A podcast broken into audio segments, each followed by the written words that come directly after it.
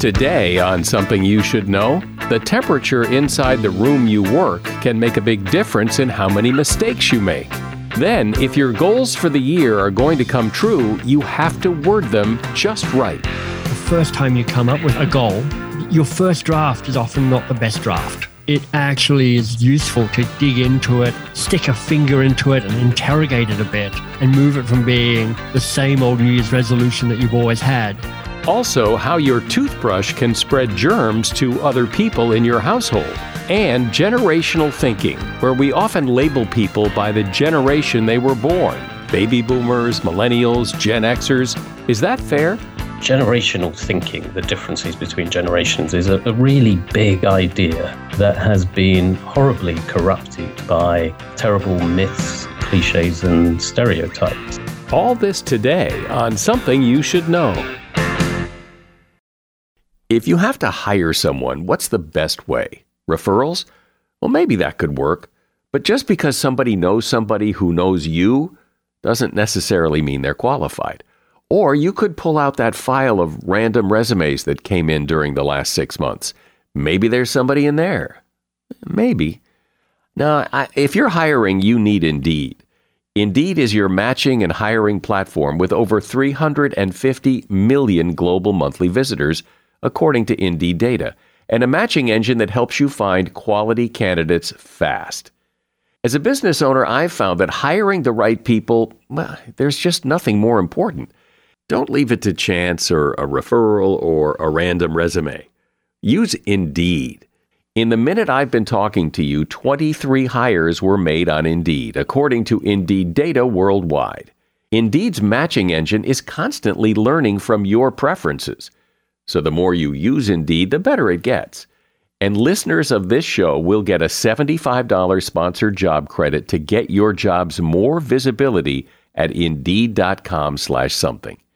Just go to Indeed.com slash something right now and support this show by saying you heard about Indeed on Something You Should Know. Indeed.com slash something. Terms and conditions apply. Need to hire? Oh, you need Indeed. Something you should know.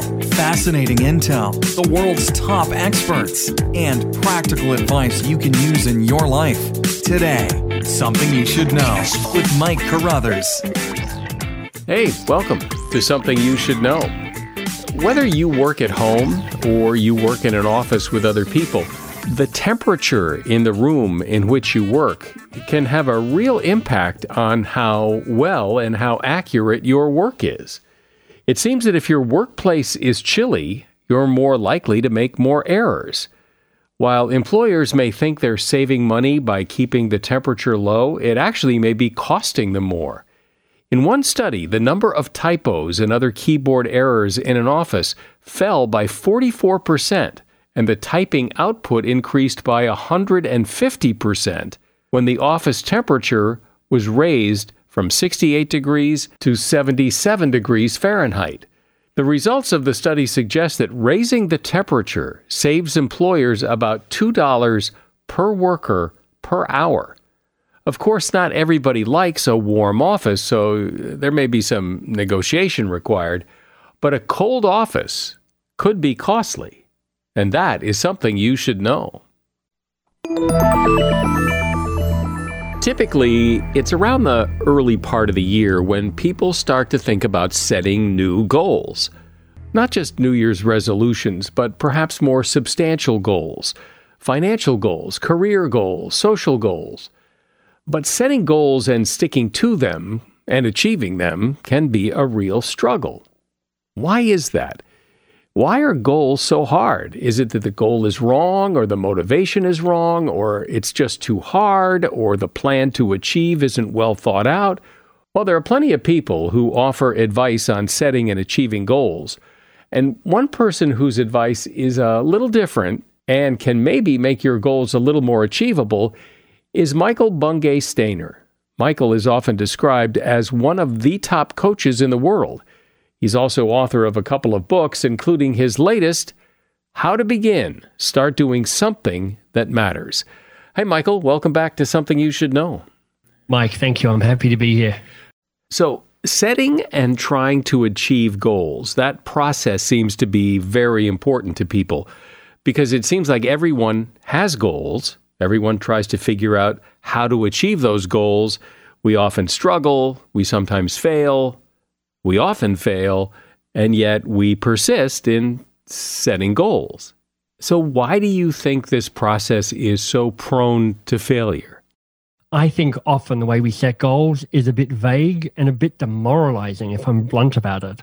I mean, we've all heard of this idea of setting a SMART goal, and that kind of makes sense, you know, specific and measurable and actionable and all of that. But what that's doing is fine tuning how you deliver against a goal. It doesn't ask the bigger question, which is, well, what are the right goals for you to be taking on? And I want people to feel that they can be ambitious for themselves and for the world in the way that they set goals for themselves. It sometimes seems that people set goals because those are the kind of goals that others expect of them that that's what mm. you hmm. that's what you should do because you were told that's what you should do not because that's what you right. really want to do I think you're right. You know, often these goals are kind of inherited, or there's that sense of obligation. Sometimes it's an external force, sometimes it's an internal force. It's like, oh, I'm this person at this time, I should be doing this by now. And that's why I think when you think about setting what I call a worthy goal, often it's useful to think that a worthy goal has three legs to it it needs to be thrilling, it needs to be important, and it needs to be daunting. Well, it seems, though, that a lot of the goals that you should attempt to achieve might not be thrilling, but they might be important. They might be necessary. They might be, mm. you know, they might save your life, but, but, but, but maybe not so thrilling. Sure. Well, look, I, the way I think about it, Mike, is you're like, you need to hold up these three lenses to any goal that you set yourself just so that you're aware of what's going on. So the way I think about it is start with thrilling. And what's nice about a thrilling goal is you just get to own it, whether you're going to be excited about it or not, because it will speak to what you care about, what your values are, who you want to be in this world, who you want to grow up to be in this world. It's pretty much about me, me, me. And that's a really helpful counter to that sense of obligation that you were talking about before, that sense that sometimes we've inherited goals that we're not that excited about. But then you want to also ask yourself, well, is this goal important? Meaning, does it serve more than me? Does it give more to the world than it takes? And what's useful about thinking about the bigger picture, the, the kind of the bigger contribution that this goal might help you with, is that it gets it away from being just about you, being just self serving. And then the third attribute, daunting, is when you go, is this goal going to stretch me and grow me and help me learn? Because it's in the stretching and growing that the personal growth happens. I mean, we unlock our greatness by working on the hard things. So it asks us like, does this goal have a suitable amount of heft, suitable amount of challenge for you so that you might see the best version of yourself emerge by taking on this worthy goal? Do you think that if you asked people, what are your goals? What are the things you want to accomplish in the next whatever year, two, five years, 10 years, whatever, that people have a sense of what they are or they don't? Well, I think that there's a lot of people who have some slightly dented New Year's resolutions that they've kind of recast as goals. They're like, oh, no, this year I'm going to tell my kids I love them, lose some weight, exercise some more, you know, try and get a promotion, write a book, whatever it might be for them. So I think that's often what's going on. But I do think that just the the demands of our busy lives mean that for many of us, we show up and we're just swept along by other people's ambitions and other people's goals, and we're contributing to that. And there's nothing wrong in, in being a contributor to those, those bigger pictures. That's part of what working for a company can be like.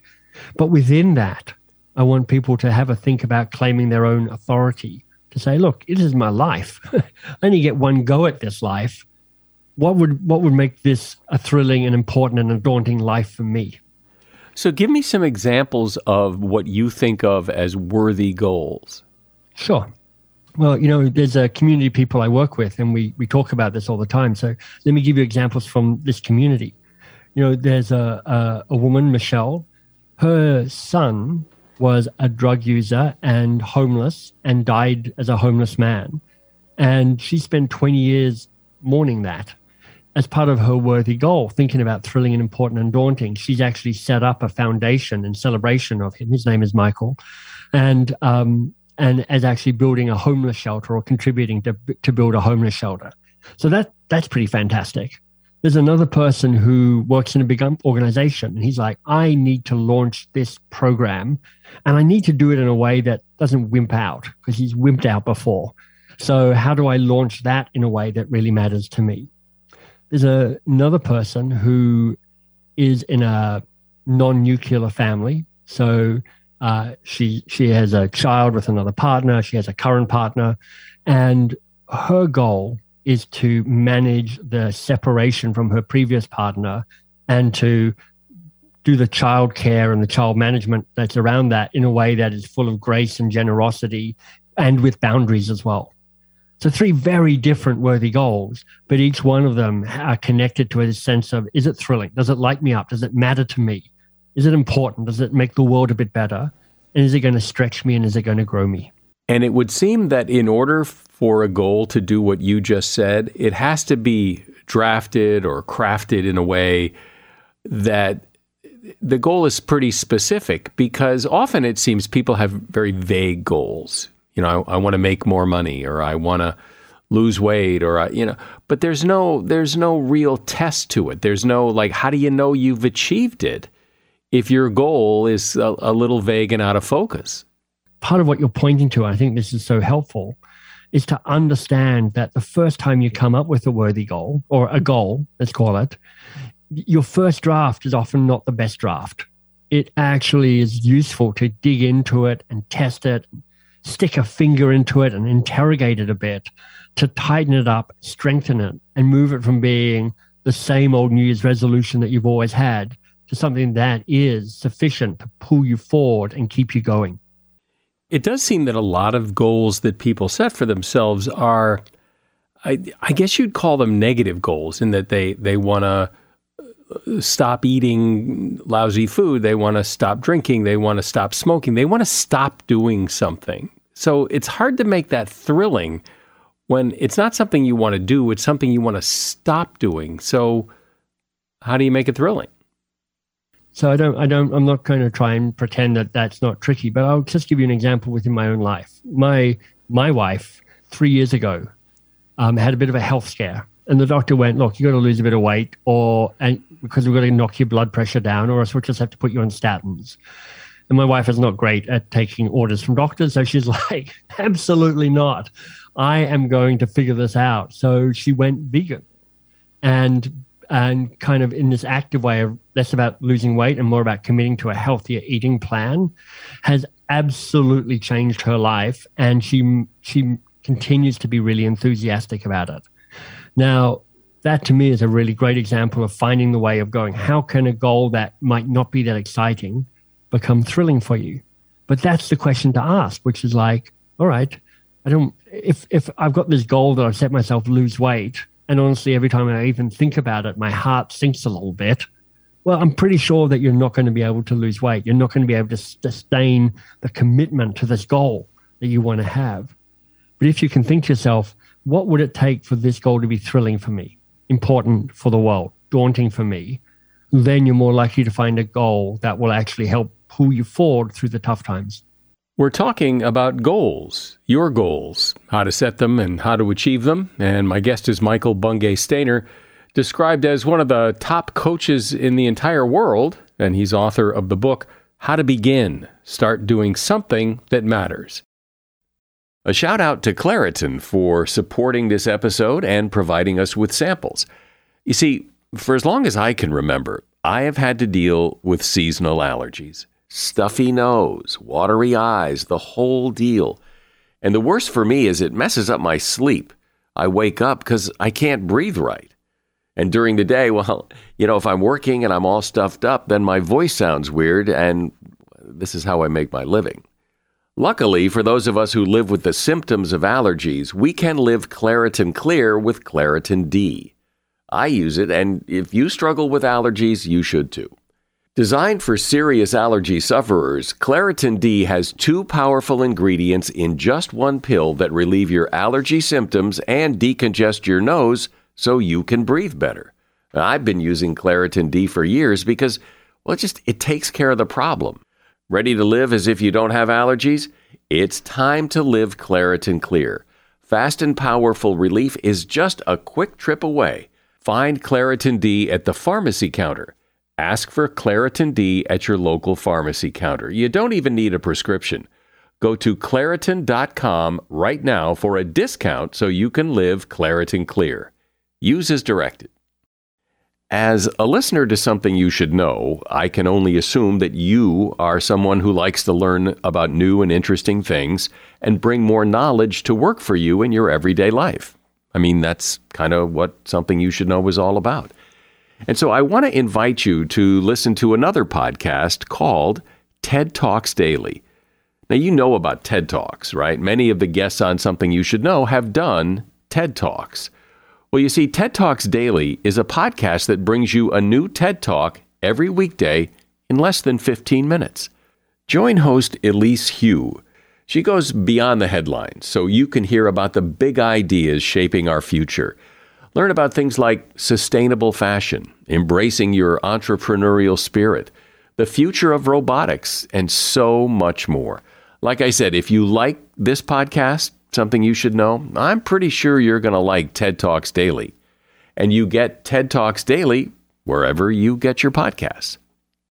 So, Michael, my guess is, my sense is that many, many a goal that is thrilling, important, and daunting is going to fail the first time because it's hard. I think you're exactly right. So, this is part of the challenge of taking it on and part of the way of navigating this. Because what would be lovely is if we, we, you know we do the work to draft and redraft and then we come up with a worthy goal that kind of fits us just right and we're excited about it.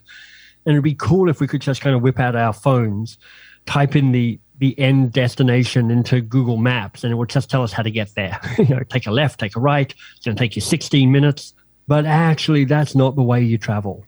You know uh, a friend of mine uh, and another great author liz wiseman she's got a new book out called impact players she says, look, daunting is when you know how to start this, but you don't know how to finish it. I think that's a pretty good definition. So, one of the key insights about how you travel when you do a worthy goal is don't try and do it all in a single bound. know that this is daunting, so you're, you're, you're not going to know how to do this. You're going to spend some time being, as they say, consciously incompetent. Not only do you not know how to do it, but you're going to feel a bit bad while you're trying to figure it out. But if you move in small steps, kind of do little experiments and make a bit of progress and then stop and then go, okay, now what do I know? Now where am I? Now what's the next little journey for me to take? You're more likely to get moving on this. Yeah, well, that's a, a thing too. Is I think when people look at goals, this is something I want to do. It's an event. I want to mm-hmm. accomplish this. But but there's a lot of goals that things like weight loss or exercise it, it, it isn't ever done. And what you're pointing to mike which i think is brilliant is that so often it's in the doing of the work that the magic happens. It's not achieving the goal. It's not actually finishing the finish line. You know the the the phrase i love is we unlock our greatness by doing the hard things. And that's deliberately not we unlock our greatness by winning the trophy or getting the prize or crossing the finish line. It's in the work to lose the weight. It's in the work to exercise. It's in the work to set up a shelter for your in memorial for your your homeless son. It's in the work to write a new book that actually the best of you starts coming forth and you make progress on something that matters. Where do you think the, the sticking point is? Where's the trouble in this? Uh, where, where, do people usually go, I, I can't do this? I think there's um, two things that I would point to, Mike. The first is it is hard to do this stuff by yourself. It's hard to do it alone. And even though we have these cultures which are like, you know, grit your teeth and buckle down and get on with it, and if you don't get do this, you you you personally are a failure the truth is the people who succeed in this are often the ones that have who travel with other people, you know, metaphorically or literally. But Mike, there's a deeper level uh, where, where we find resistance. And the deeper level is this. When we take on a worthy goal, something thrilling and important and daunting, we're moving into the future. We're moving into a version of our future self. And that is very exciting until you realize that it means giving up on some of what is happening right now, giving up on some of the status quo. So, the deeper level to think about this and interrogate your worthy goal is look, what am I saying yes to when I say yes to this worthy goal? And if I'm really saying that, if I'm really up for this change, what must I say no to? And that is often a real challenge because it's hard to sometimes articulate it. And saying no to something often means saying no to somebody. So, who needs to not be in your life? I wonder if people will sometimes feel here, listen to you and say, well, you know, I should have a worthy goal, but I, I there's nothing, there's nothing. I don't, I, my, everything's fine. Well, that may be the case. So it may be the case you look around and you go, you know what? I am delighted with my life right now. The way things are rolling out, the way I'm living my life, the people in my life, the work, how I'm spending my time, my 140 minutes a week or whatever that is. I'm I'm I'm I'm set for that. In which case, fabulous. Yeah. I suspect that this too will pass. and I suspect that, you know, for me, this idea of we unlock our greatness by working on the hard things. We get to see the next best version of ourselves. We get to engage in our world. We get to give more to the world than we take for some people, that's a compelling call. And those are the people for whom this worthy goal framework might be helpful. But I wonder if is if this approach could be looked at as like it's too formal. It's too it's too much of a hardline commitment, and I've got to go through all these steps. And you know, if something comes up, yeah, okay, I'll do it. But but yeah. I, I, this process seems a lot of work. I, you know what? It is work. I, I can't deny it. Um, and I've I've created it to try and be the you know the least work possible to get the results that you want. So hopefully it's not overly complicated and not overly confusing or any of that. But it's true that I think it does take some work because what you're doing is you're like I'm trying to plot a journey for how I spend a bit of my life, and that isn't necessarily a, a casual affair. And all I know, Mike, is that when I do some work on this and I set a worthy goal and I've interrogated it and I've actually thought about it and I've kind of gone, Am I really up for this?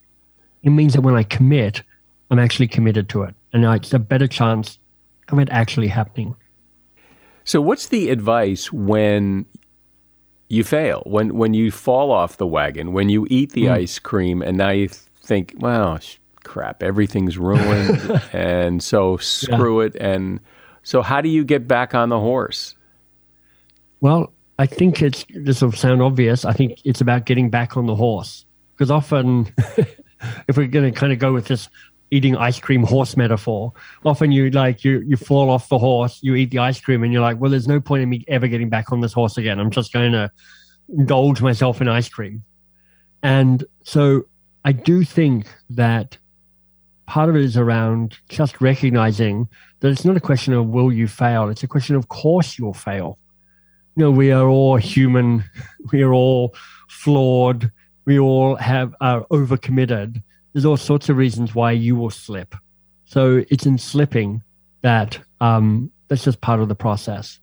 Where the process breaks is if you're not going, okay, this means I'm a bad person or okay this means i'm not going to learn from this experience or okay this means i'm not going to ever try this again because i failed once so one of the tactics that i use which i stole from somebody a guy called um, ben zanders he wrote a book called the art of creativity i think some 20 years ago he says look when things go wrong and they will always go wrong a wonderful reaction is you throw your hands up in the air which shifts your physiological state and you say how fascinating now, Ben Zanders has a British accent, so it sounds particularly good when he does it.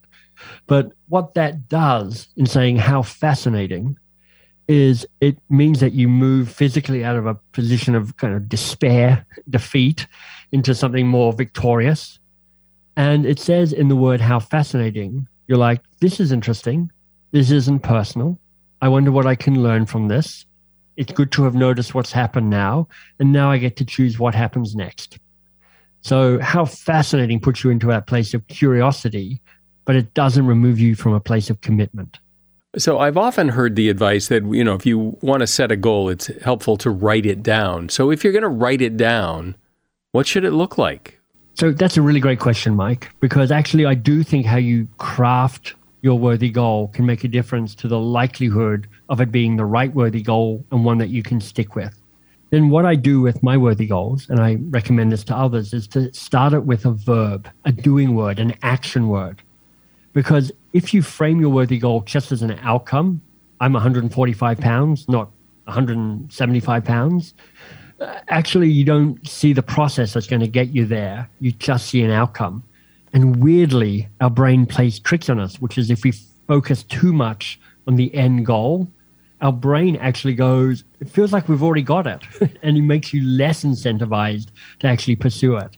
So, what a verb does, an action word does, is it makes it clear about the doing that needs to be done, that work that needs to be done. We unlock our greatness by taking on the hard things. It's the taking on of it.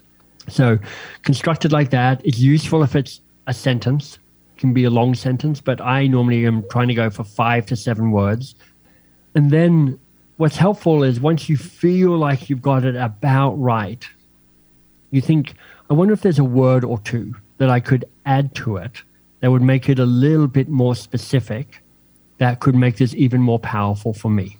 I really like this idea of making a goal thrilling, important, and daunting because it seems so often those goals of yeah i'm going to lose a little weight or yeah i'm going to try to get a better job or they kind of wither on the vine because they're they're not. They're not thrilling important or daunting. They're just kind of yeah and by by pumping those goals up I, I think you're right. I think people have a much better chance of achieving them. Michael bungay stanier has been my guest his book is called how to begin start doing something that matters and you'll find a link to that book in the show notes good to have you on michael Brilliant. Mike, thank you. It's a little weird when you think about it, but we have a tendency to identify people according to when they were born. You know, there was the World War II generation, there were baby boomers and millennials, and you know what I mean. And we tend to attribute certain characteristics to the people in these groups. But is that fair? Can you generalize about people just because they were born between this year and that year? Well, that's something Bobby Duffy has taken a look at. Bobby is a professor of public policy and director of the Policy Institute at King's College in London, and he is author of the book, The Generation Myth Why When You're Born Matters Less Than You Think. Hey, Bobby, welcome. Uh, great to be here, Mike. Thank you for asking me. So, this idea of naming generations that the people born between this year and that year, we're going to call them Generation X or we're going to call them millennials. And then we're going to assign certain attributes to these people. This seems like it's been going on for quite some time, implying that maybe there's some validity to it. Or so, what is what is going on here? generational thinking, the differences between generations, is a, a, really big idea in sociology and philosophy that has been horribly corrupted by terrible myths, cliches, and stereotypes. Um, so the myths are all the frothy differences that are claimed to be uh, defining of different generations, which are not really true. So, give me some examples of, of what these generations are, and then, therefore, what these people are supposed to be like who are in these generations. So, we group people into these social generations that start from things like baby boomers, Generation X, millennials, and Gen Z. And then we often assign them unique characteristics. For example, that uh, millennials are materialistic, or although now we're talking about Gen Z being particularly uh, materialistic as well.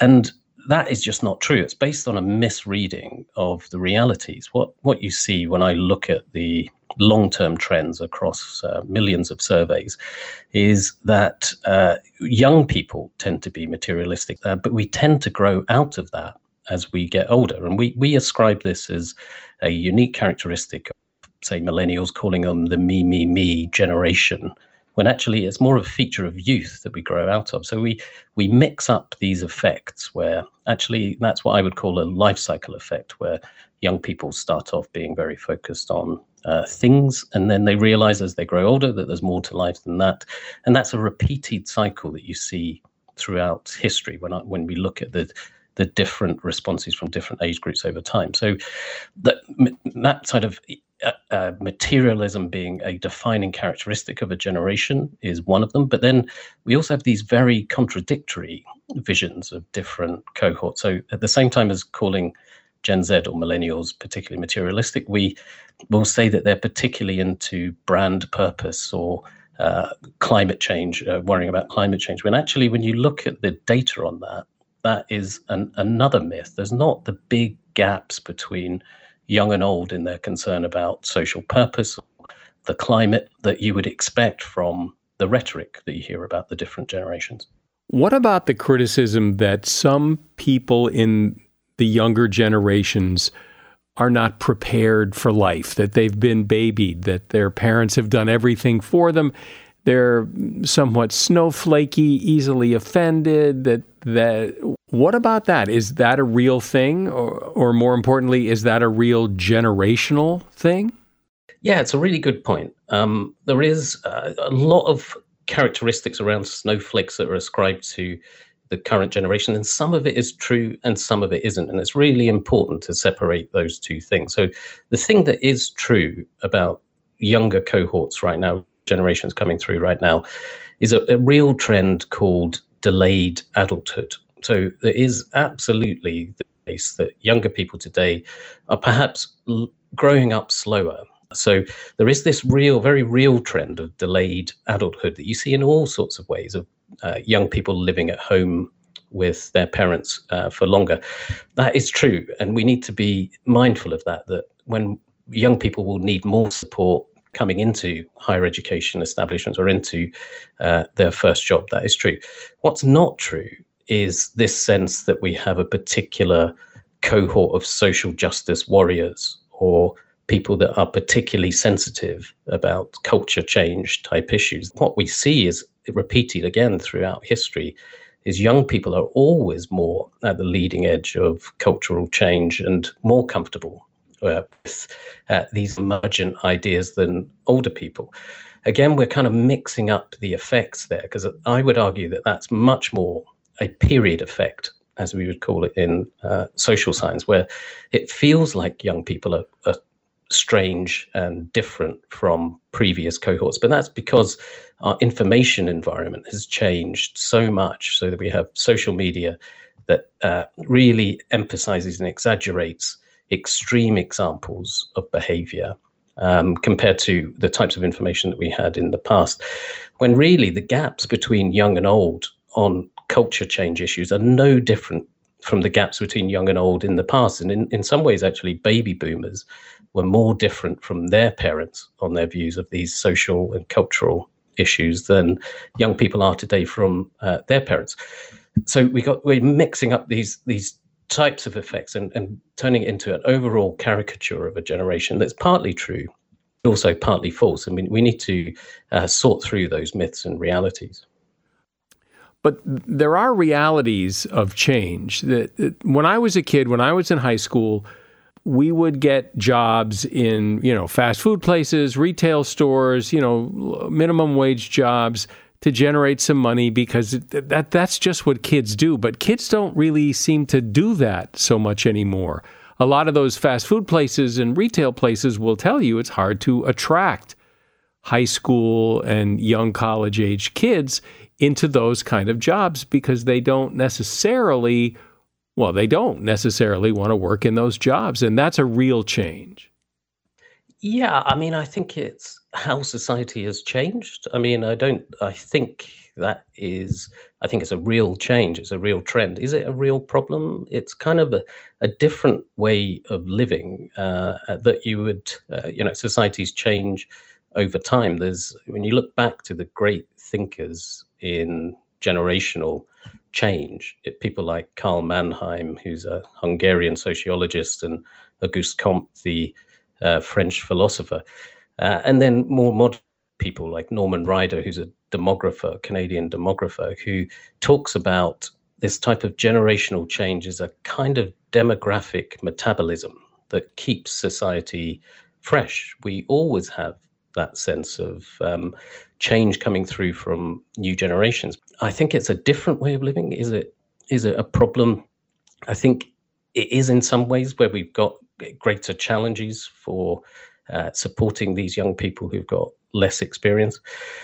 But equally, I mean, there's there's lots of upsides for that in terms of uh, younger people's more time to explore and develop themselves. I mean, it makes sense in a society where people are living longer, healthier lives that you take longer to form your uh, your full personality. So I, I kind of think there's there's swings and roundabouts, and and the danger is as older generations we view that change as increasingly problematic because it's not something that we grew up with ourselves, but that's from our perspective. I think from younger people's perspective, it's a, a, kind of natural evolution, cultural and social evolution that has positives as well as negatives. But it seems as if, for as long as anybody can remember, the older generations have had that, oh, these kids today kind of attitude that there's something wrong with today's youth and then when those kids grow up they have the same view of the of the new generation exactly. That's such an important point to keep in mind is that you can trace it back to Socrates and his views of young people. He really didn't like young people in his day thinking that they'd uh, they just loved luxury and had bad manners. And you can trace it through uh, all all ages, all eras, there is always the same kind of perspective on today's generations of young people are uniquely wrong or weird compared to previous generations of young people. And that is our perspective as older groups. And, and in some ways, uh, that's quite encouraging or natural. Uh, we shouldn't be too uh, down on ourselves or worried about that. In some ways, that that uh, reflects the fact that we need young people coming through in order to keep society fresh. And uh, Norman Ryder, the demographer, talks about how if we didn't have that, society would turn into a stagnant pond. Um, so our reaction and our fear or uh, misunderstanding of young people is utterly natural. In fact, actually essential to society moving forward. One big difference today that I see is that a lot of the negative opinions people have, older people have, of younger generations is the fault of older generations. In other words, kids in the 50s or the 60s, they rebelled, but it was them rebelling. And that caused problems, perhaps. But today it's because mom and dad are trailing along on job interviews with their kids or, or college admission interviews that kids aren't allowed to, you know, fail. You know, it's that failure to launch problem that, in other words, it's not the kids, it's not the generations themselves, it's the meddling of older generations with the younger generations causing the problems. Yeah, absolutely. We're so connected up and down the generations in that. And I, I do have a lot of sympathy for the views that young people are, are anti-fragile. You know, they need stress in order to grow. So we we have got that issue with being overprotective of young people because actually you can't you can't protect them from all society's uh, challenges or, or harms. And actually that's not good for them. It, you need that sense of adversity um, to to grow. I mean i would say again there is there's real there are real data and real examples and trends within that that that show that that is a real trend. But i would also say that we do tend to generalize from extreme examples of kids being coddled too much, um, when actually, for a lot of young people, that is not the way they're living. Again, I'd go back to the point that one of the big changes now is we hear much more about those examples of coddled kids uh, because we've got a very different information environment where extreme examples of um, those types of behaviors are shared much more easily uh, between people and uh, seem much more prevalent than they actually are. One of the um, differences between the generations that seems v- very real and very pronounced is that when when you look back at baby boomers and their parents and probably their parents at least according to books you read and movies you see there wasn't this overprotective parenting thing that, where, oh. Hmm. that we see today that you know when I was a kid, we were pretty much left on our own a lot. You know, it was more of a kids are meant to be seen and not heard. You know, you kids hmm. go off and play. You don't need a helmet. You're fine. And and that's really changed a lot. And I think people wonder like where did that come from? Is it because those kids were so left on their own that they're not leaving their own kids alone? Where does it come from? Because it seems to have been several generations of of kids not being so important. Yeah, no, that again, that's a real change, and uh, some of it is reaction, where you see these waves of uh, of uh, parents um, trying to do different uh, approach child rearing differently uh, from the, the, their own parents.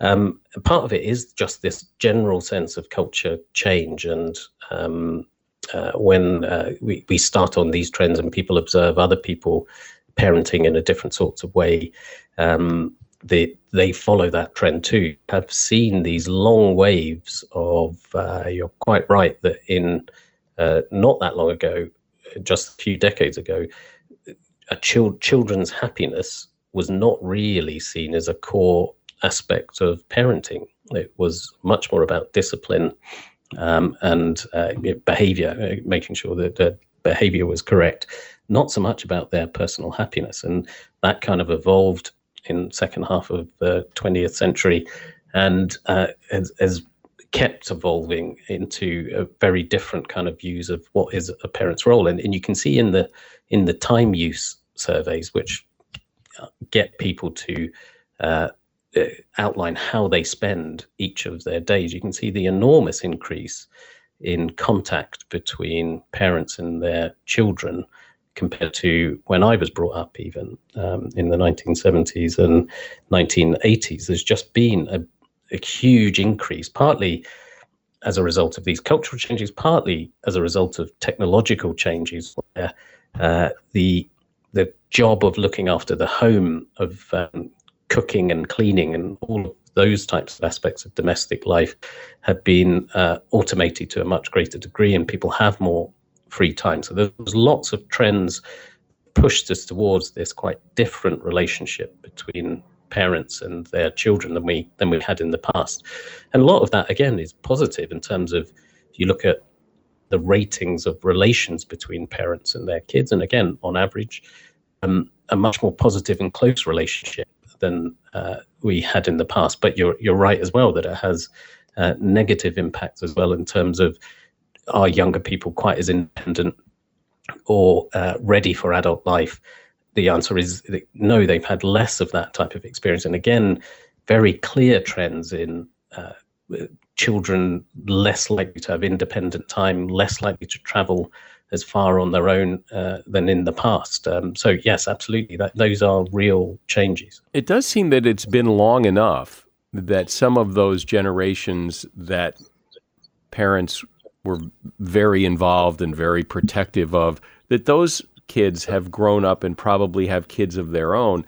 Are we seeing the same kind of overprotectiveness, for lack of a better word? Or are they rebelling and saying, you know what, the, I was smothered and I'm going to let my kids do whatever they want?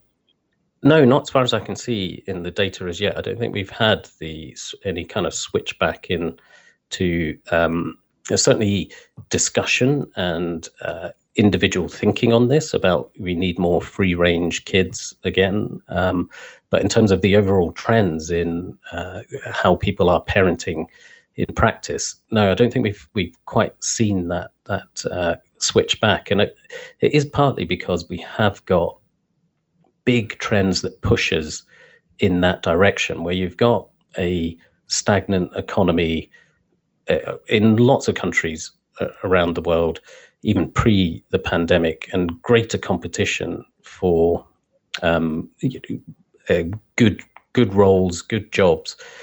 That that emphasis on helping your kids to get ahead in education and in other aspects of life is is a really really important trend, and it, it does push us towards being more involved in our kids' life than perhaps we were in the past, where we had a, a greater sense of automatic progress uh, between the generations. We've kind of we've really lost that sense of optimism that our kids' future will be automatically better than the future, uh, the life that we had.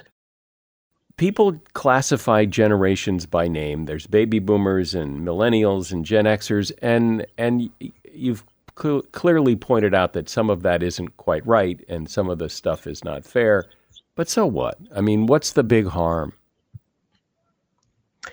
It's a really good question. I think the the uh, stereotypes come from lots of different incentives uh, from people. There are there are people who claim to be millennial consultants or millennial experts. There's 400 of those on LinkedIn.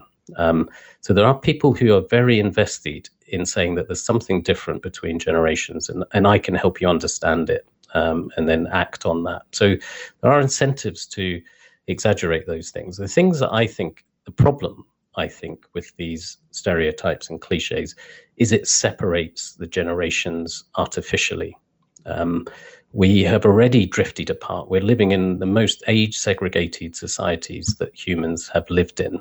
And that is a real shame because we know that there are huge benefits from old and young interacting outside of families as well as inside families. So we're losing that sense. And these stereotypes and cliches add to a false sense of separation between the generations. And I don't think that's good for any of us, old or young.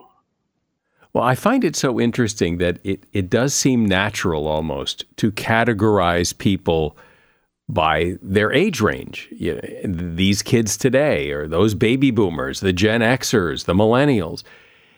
It's kind of a lazy way to categorize people because just because uh, you were born between two years, chosen basically at random, doesn't mean you share attributes with anybody else born in those years.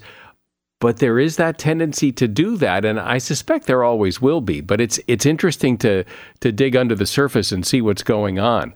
Bobby Duffy has been my guest. He is a professor of public policy at King's College in London, and he is author of the book The Generation Myth: Why When You're Born Matters Less Than You Think. And there's a link to that book in the show notes at Amazon. Thanks, Bobby. Appreciate it. Thanks very much, Mike. That was brilliant. We're probably all more aware and careful about germs than we were a couple of years ago. And one of the things people tend to do is after someone has been sick in the house, you buy a new toothbrush. And that turns out to be a pretty good idea. But it, it's not just the toothbrush that's a problem, it's the toothbrush holder. It's actually best to store toothbrushes in separate cups because when you stick them all together on that one big toothbrush holder in the bathroom, they could touch each other and germs could get spread. If you want to stop germs from spreading from brush to brush, it's a good idea to dip each one in hydrogen peroxide at least once a week and let them air dry. That will quickly kill any bacteria or viruses on there, according to Dr. Philip Tierno, who is author of the book The Secret Life of Germs. And that is something you should know. You can help us spread the word about this podcast one person at a time. Just tell someone you know to give a listen. I'm Mike Carruthers. Thanks for listening today to Something You Should Know. The Bigger Pockets portfolio of podcasts are worthy of your investment. We're having a real conversation as real real estate investors. New episodes available every day. It's important to buy where it makes money and not necessarily where you want to travel to. Bigger Pockets, On the Market, Rookie Real Estate, or Money Podcast. The purpose of flipping is to create more cash so then you can reinvest into other types of properties. The Bigger Pockets Podcast on YouTube or wherever you listen.